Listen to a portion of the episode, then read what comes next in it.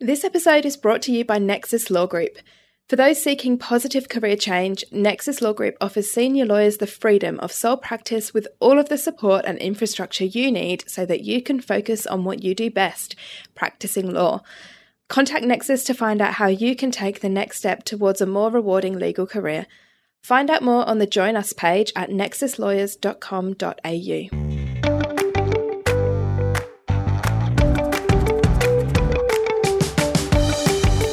You're listening to Doing Law Differently. Join me, Lucy Dickens, as I explore how the world's most progressive legal service providers are doing law differently. Welcome back. You're listening to the Doing Law Differently podcast. I'm your host, Lucy Dickens, and today I'm joined by another Lucy, Lucy Percy, who is the principal at Head and Heart Estate Planning. Lucy and I met a couple of years ago before she started her firm, or maybe she had she was just about to start. She was in the planning stages anyway. And at that time, we both had newborn babies, and we would talk late into the evening about her business plans and life as new mothers. For Lucy, it was her third child, and for me, my second. So there was all sorts of fun going on during the day. And that was the time that we found to chat via Messenger or phone about business and life. And in the two years since then, Lucy has gone on to build her business, Head and Heart Estate Planning, into a really well established and innovative law firm who offers a really unique approach to estate planning. Lucy has personal experience with grief after losing her own mum, and she's very open about this in her on her blog, on her website, and in her social media. And I know that she draws on that experience in the way that she practices in this area now. I really, really admire her openness about it. And I think that at least my impression is that that really makes it easy to connect with her because you can tell so easily that she's really coming from a place of sincerity in the work that she does. And she goes very deep with her clients to encourage them to focus on some of the more personal aspects of grief and loss and has a really holistic approach to estate planning, which we talk about in this interview. We also talk about Lucy's new course that she has developed to give really legal information to people about estate planning. And you'll hear that doing that, that legal education piece, is also really important to her in the work that she does. And the last kind of theme of this interview is that we have a little talk about the reality of building a business and also caring for a family at the same time, which, and you'll hear me reflect on this when I talk to Lucy, somewhat ironically, given my other podcast is The Juggle, which is all about career and family life, I haven't really spoken about this topic on the Doing Law Differently podcast much. And it is a topic that's really important and one that comes up very often in a lot of the online groups that I'm on. So we take the opportunity to talk a bit about that. And Lucy gives us a really realistic perspective about the realities of growing a business and also being very present with her young children at the same time. So, that is a bit about the interview that's coming up. I am at the moment looking for guests for the next season of the Doing Law Differently podcast. So, if you have an interesting perspective on new law, or if you know someone who's doing law differently and you want me to pick their brains or dig a little bit deeper with them, then please let me know. I'd love to hear your recommendations and I would also love you to volunteer yourselves. So, get in touch with me. You can message me on LinkedIn or email me, lucy at lucydickens.com.au. As always, if you enjoy the podcast, please hit subscribe. If you're on Apple Podcasts, leave a rating and review. It really helps other people to find out about the show. Now let's hit play on this episode. It's Lucy Percy on the Doing Law Differently podcast. Are you a lawyer who needs CPD? I've teamed up with Law CPD to make that task easier for you.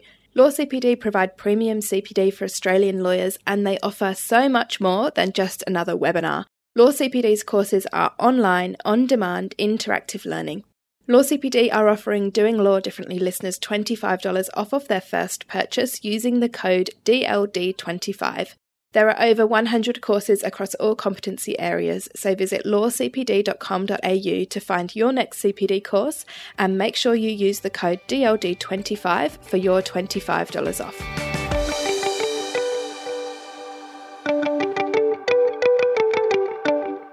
Lucy, welcome to the podcast. Thank you, Lucy. It's weird, we're both Lucy, and I'm not used to saying Lucy so often, so this will be fun. I know. Now, we connected about two years ago. Well, you were in the very early stages of starting your business back then, and yeah. we used to speak late into the evening when we both had young babies who are now almost two.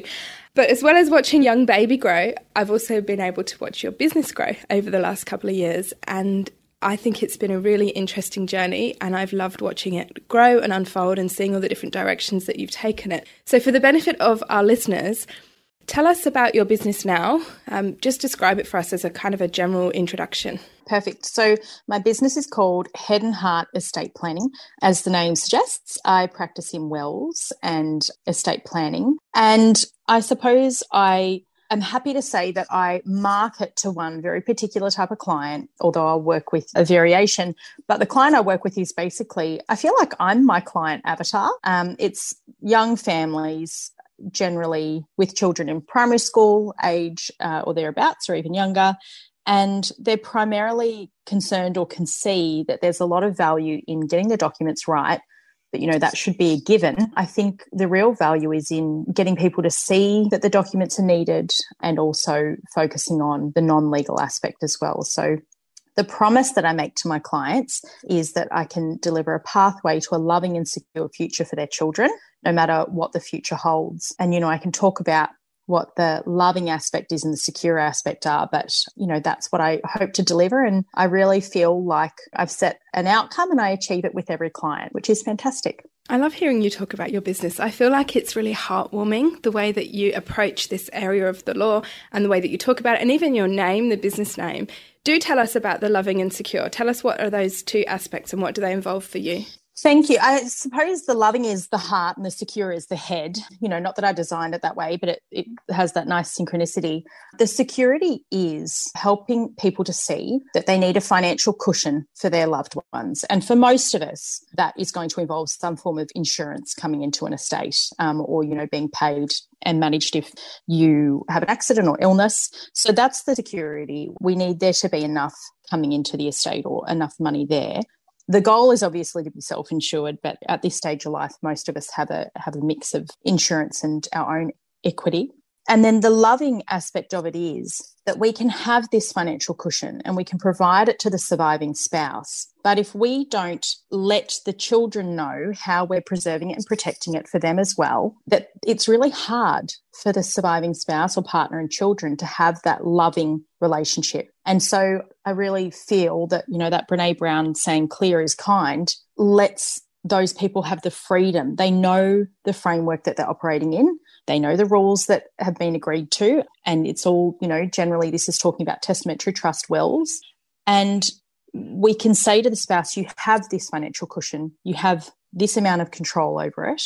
And then children, we can point to it and say, that is going to be protected. If your parent remarries, repartners, that's going to be there for you at the end of the day. And I think it does, it gives them that freedom to have that relationship and to both feel secure and loving towards each other and not having to second guess is mum or dad going to blow it? Is, you know, what's happening with that money? And so I think that when I contemplate what my greatest wish for my family would be if I wasn't there, it's that my husband's relationship with the children would be as it is today. But if that does happen, if something happens to a parent, I think there's a bit of a natural inbuilt conflict between the children and the surviving partner or spouse. And I think that, you know, the documents that we can create can really give a framework for that tension to be managed or even eradicated.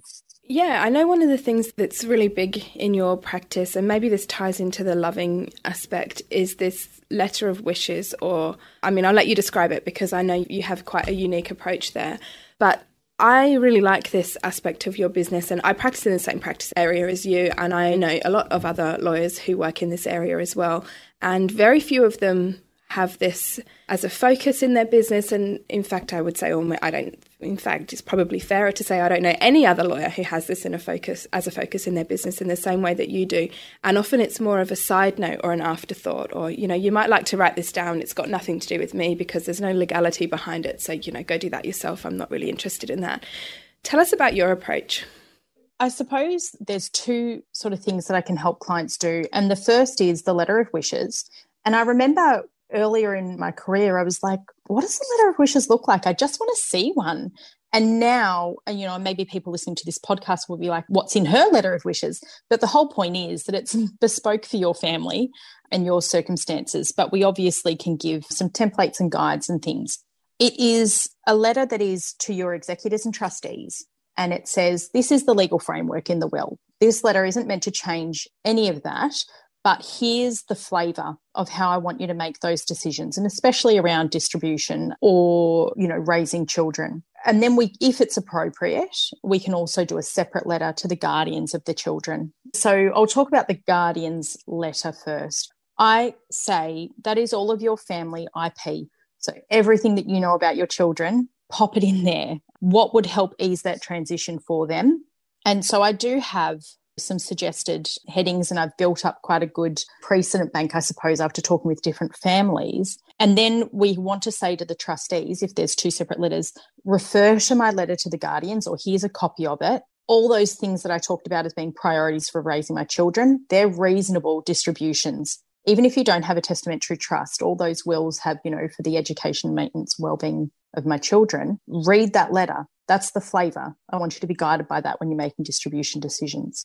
So, just as a couple of really basic examples that are really simple but significant to the families who have them, you know, I say there's a little heading travel. If they're a family who are interstate, and I'm thinking of Perth, especially clients who have families in Perth or overseas, it is a reasonable distribution decision to pay for a trip overseas to see the grandparents once every two years or to pay for the grandparents' travel to see my children. This is the stuff that people care about. When we're giving you instructions for our will, no, the guardianship's not binding. But you know what? Just please promise me that my children are going to get to see my parents or my sister. Or in my personal one, I've put if any of my siblings or Nick's siblings are going on a fancy overseas holiday to Disney or whatever, take my kids, use that money, pay for them. A common one that I see is buy my kids a car, especially where there are older children who we've bought them their first car and we want to make sure the younger ones are treated in the same way. I'm getting goosebumps talking about this stuff. God, it's so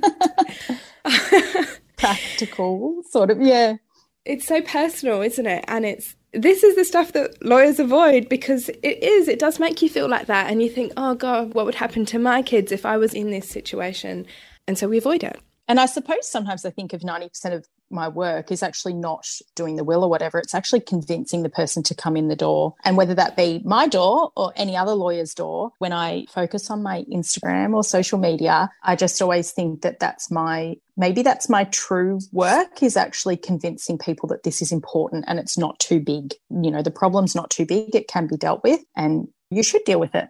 How do you do that then? What do you think works in your practice area to convince people? Because bear in mind we're talking about being proactive. This area of law or at least at least estate planning is proactive. And a lot of people's interaction with the law is reactive. They only come and see lawyers when they think they really have to or if they're responding to something. So what's worked in your experience? I'll say what I don't do, and maybe I did do in the first couple of months and tested it out. Obviously, fear based marketing does not work. So the concepts like you are, if you go to my earlier post, someone reshared one the other day and I said, you are negligent if you don't. And I thought I would never say that again. So the fear based approach doesn't help. I had the best social media help last year and they really helped me find a voice that resonated with my clients. The messaging is all natural. It is all me. It is not hard to talk about. They are all my personal beliefs. And I think that was the great starting point. What really resonates with clients is the case studies. So, not lecturing to them, but just saying, this is what happened to this family, this is what happened to that family. And they will see themselves in that situation. I don't have a big audience, but I shared one the other day about a family. The husband was terminally ill, left money on trust, and it was saved 62 times and it was shared something like 50 times. And I was like, wow, this is the stuff if just telling those stories and people are like, that could be me, that's what motivates them to send an email, get in touch, um, or talk to their own partner about it.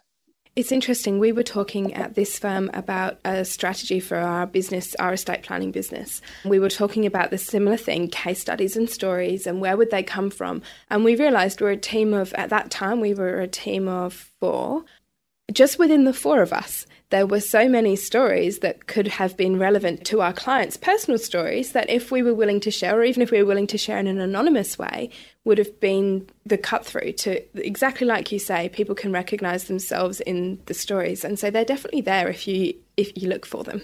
Yeah, absolutely. Yeah, the stories are there. And a client who I spoke to this morning, I said to her, the way you have described it, do I have your permission to obviously not share your story, but she said something that I was like, that's going to really resonate with people. Can I please share your story in a really de identified way and not straight after you've met with me in case you've told friends that you are meeting with me and all that sort of thing? But um, yeah, just, I mean, obviously, our clients, they're everywhere. Everyone experiences loss and death. So the stories are everywhere. Are. One of the things I'm really interested to talk to you about is your course, Future Proof Your Family, your estate planning course. This is exciting. I think courses are part of the new approach in law. And I think we're starting to see them more, but still not really that many. And I think they're a really interesting way of providing legal information, in some cases, services, I guess, depending on what you're doing. So tell us about your course.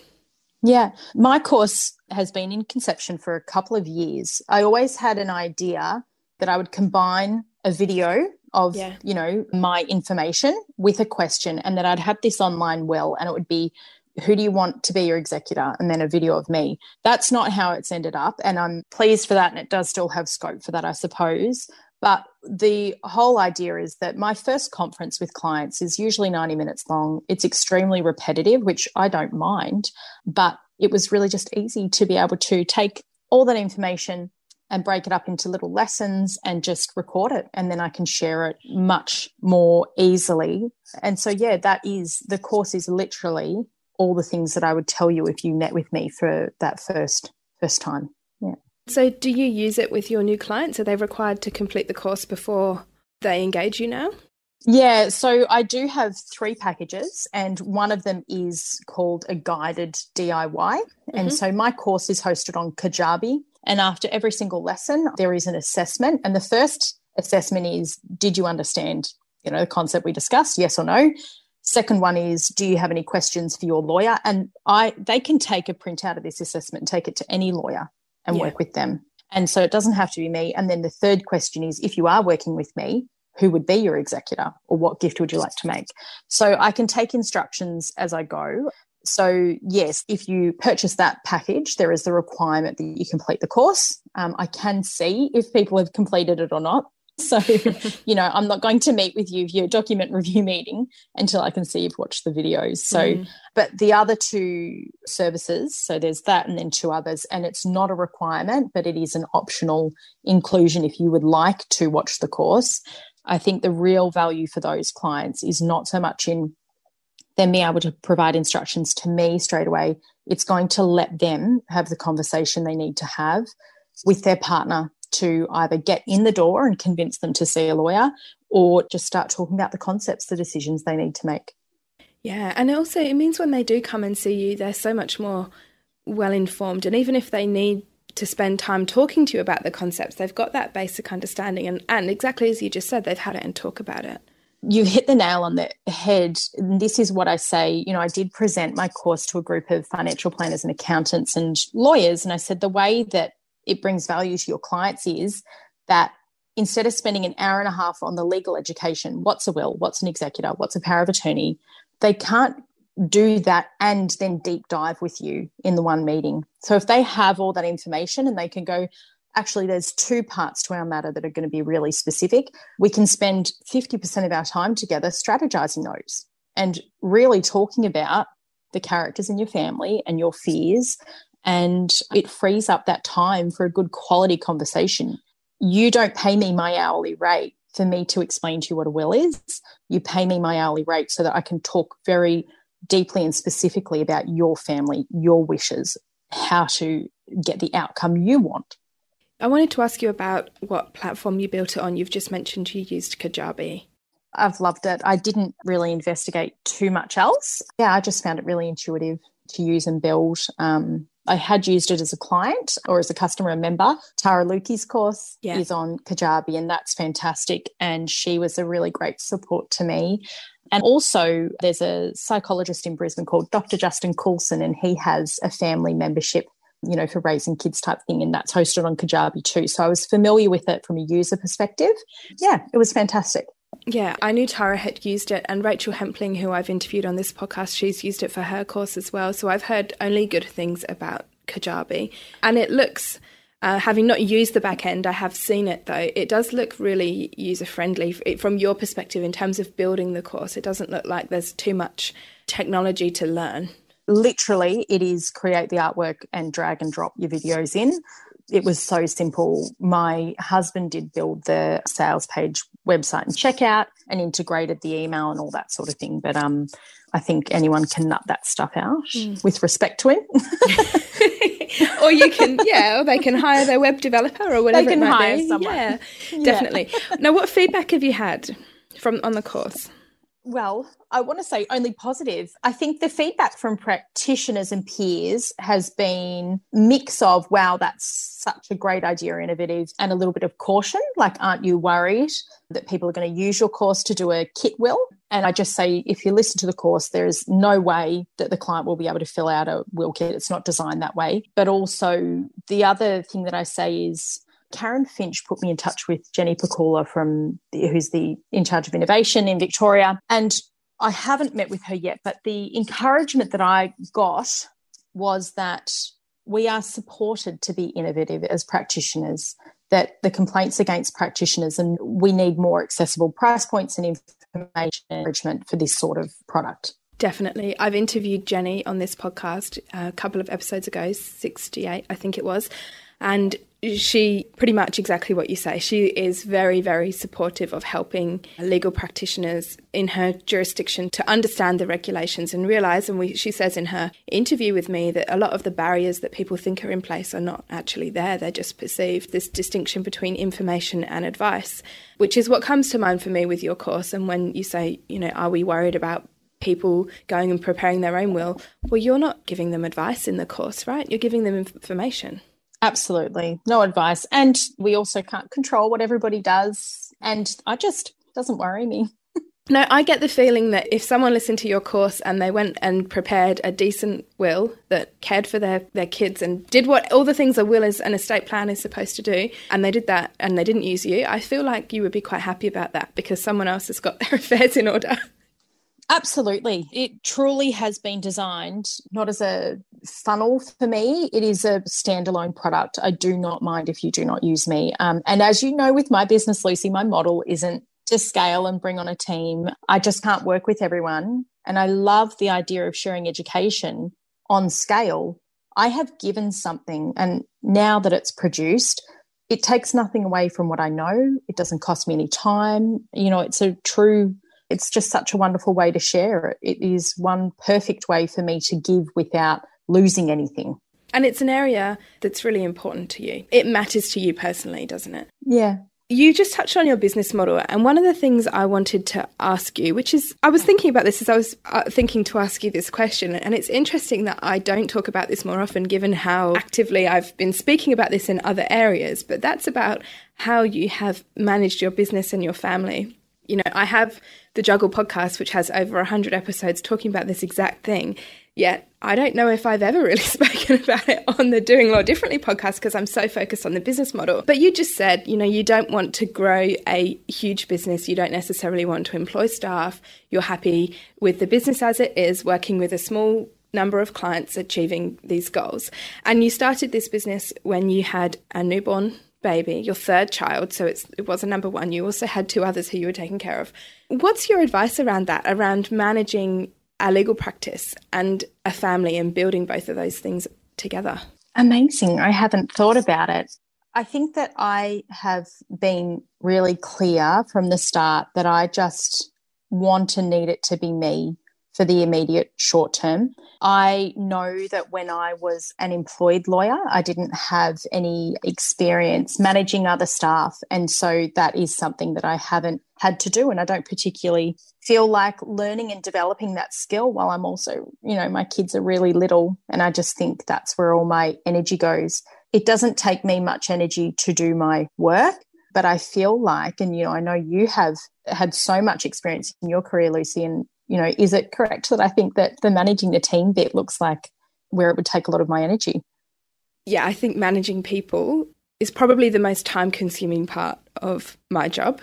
And it's rewarding and it's also stressful. Yeah, definitely. But I can see there are advantages and disadvantages, aren't there? People, different people have different goals with their with their business. But I guess the reason why I, I chose to ask you this question was because I know it's really common for women in particular to reconsider their career at about the time they have a baby, whether it's number one or two or three or four or however many and many children they have. And many think about going out on their own or starting their own business at about that time, um, which is what you did. And so I thought you might have some reflections on making that decision at that time? I mean, maybe not. My reflections would be, and I did go into it with eyes wide open. My husband had had his own business, so I and I had had a failed business, non-law related, and so I feel like I truly understood what I was doing and the commitments it would take. My reflections for other people are: don't underestimate the amount of work that will need to go into creating your brand identity and culture and values, and then marketing that I just think that we can't underestimate the importance of working with only ideal clients and then the amount of work that needs to be done to let them know you exist and um, get them in the door. So sometimes when I hear about other people starting a firm and all the Facebook groups like, do it, do it, do it, yes. But if you contribute a wage that you are absolutely reliant on, just be really realistic about swapping that for being self employed and don't underestimate the amount of work that would need to be done. And I feel like I have built my business on the back of just long hours, actually, which I know is not what we're meant to say, but it has just been a lot of weekend work and evening work. And so, for anyone who is considering it, just to be aware that, you know, everyone can give you encouragement, but you can't rely on good wishes and goodwill to start a business, especially not if you're relying on the wage that you that you need to replace. So um, I'm very encouraging, but I do also want people to be cautious. Is that a bad thing to say, maybe? No, I don't think it's a bad thing to say at all. I think it's a good reality check. I think one of the things when people start a business, at whatever whatever stage of life it might be, is and I mean, I talk about this a lot in my book actually. Lawyers are taught the practice of law, and we're not taught the skills we need to run a business. And that hits a lot of people, and they don't realize that until you know, often sometimes a few years down the track. And the most common feedback I've had from my book is, wow, I never thought about it that way. I never thought that I was running a business and that a lot of this business advice applies to me as a lawyer as well as to any other business that there might be out there. And that, I guess, that's similar to what you've said. Yeah. I mean, I remember when my husband had his business and we both read The E Myth. Yes. And we were like, ah, and it just hit home. And so I feel like I really did have all of that business stuff. We as a team had down pat. Yeah. And I think that did mean we could hit the ground running all right. And so there was no learning curve there. And that I think was very lucky. And the other advice I would give is, and you know, you and I have spoken a lot about our children. My middle child, Grace, was really unwell when she was born. And I did go back to work as an employed solicitor when she was about six months old and she, it didn't work. She was too unwell for daycare. And so I did, I went back on mat leave till she was about 14 months old. And so I'd just be cautious that if anybody is planning on starting a business, or I just always think meet your baby, wait and see what they're like. Like, you know, it is a luxury to be able to have a baby and a second baby being the business. Sometimes our children just, it doesn't happen that way and maybe being an employed solicitor is the right thing as it was at that time for me with that child. Sticking with the advice theme and taking a slightly different angle, the question I always like to finish with on this podcast is what advice would you give to someone who wants to do law differently? I think just being so deeply self aware of what really motivates you, and then you can authentically generate ideas that are in line with that. I just think if you are so I want to say in love with figuring out what makes you tick, what gives you pleasure, what gives you purpose. I just think the rest will fall in place because we are all so unique that if we are starting with ourselves first and then everything flows from that, every piece of law is going to be different because we're all different people. And you see that with your business and with your social media. I didn't know when you when you had your social media and you engaged someone, you engaged a consultant to help you with it. I didn't know that that wasn't you. And I remember saying to you sometime later, "Your social media is amazing. You're doing such a good job." And it was you. As far as I was concerned, that was your voice. And I see that and I see your personality coming through in your business. And yes, we're talking about an area of law that is a difficult conversation, but you're still able to personalize that. It's a very human area of law anyway, but you're able to make it personal and holistic. Mm, thank you. Thanks, Lucy. I've really enjoyed talking to you and interviewing you on the podcast. I appreciate your time. Thank you, Lucy. My pleasure.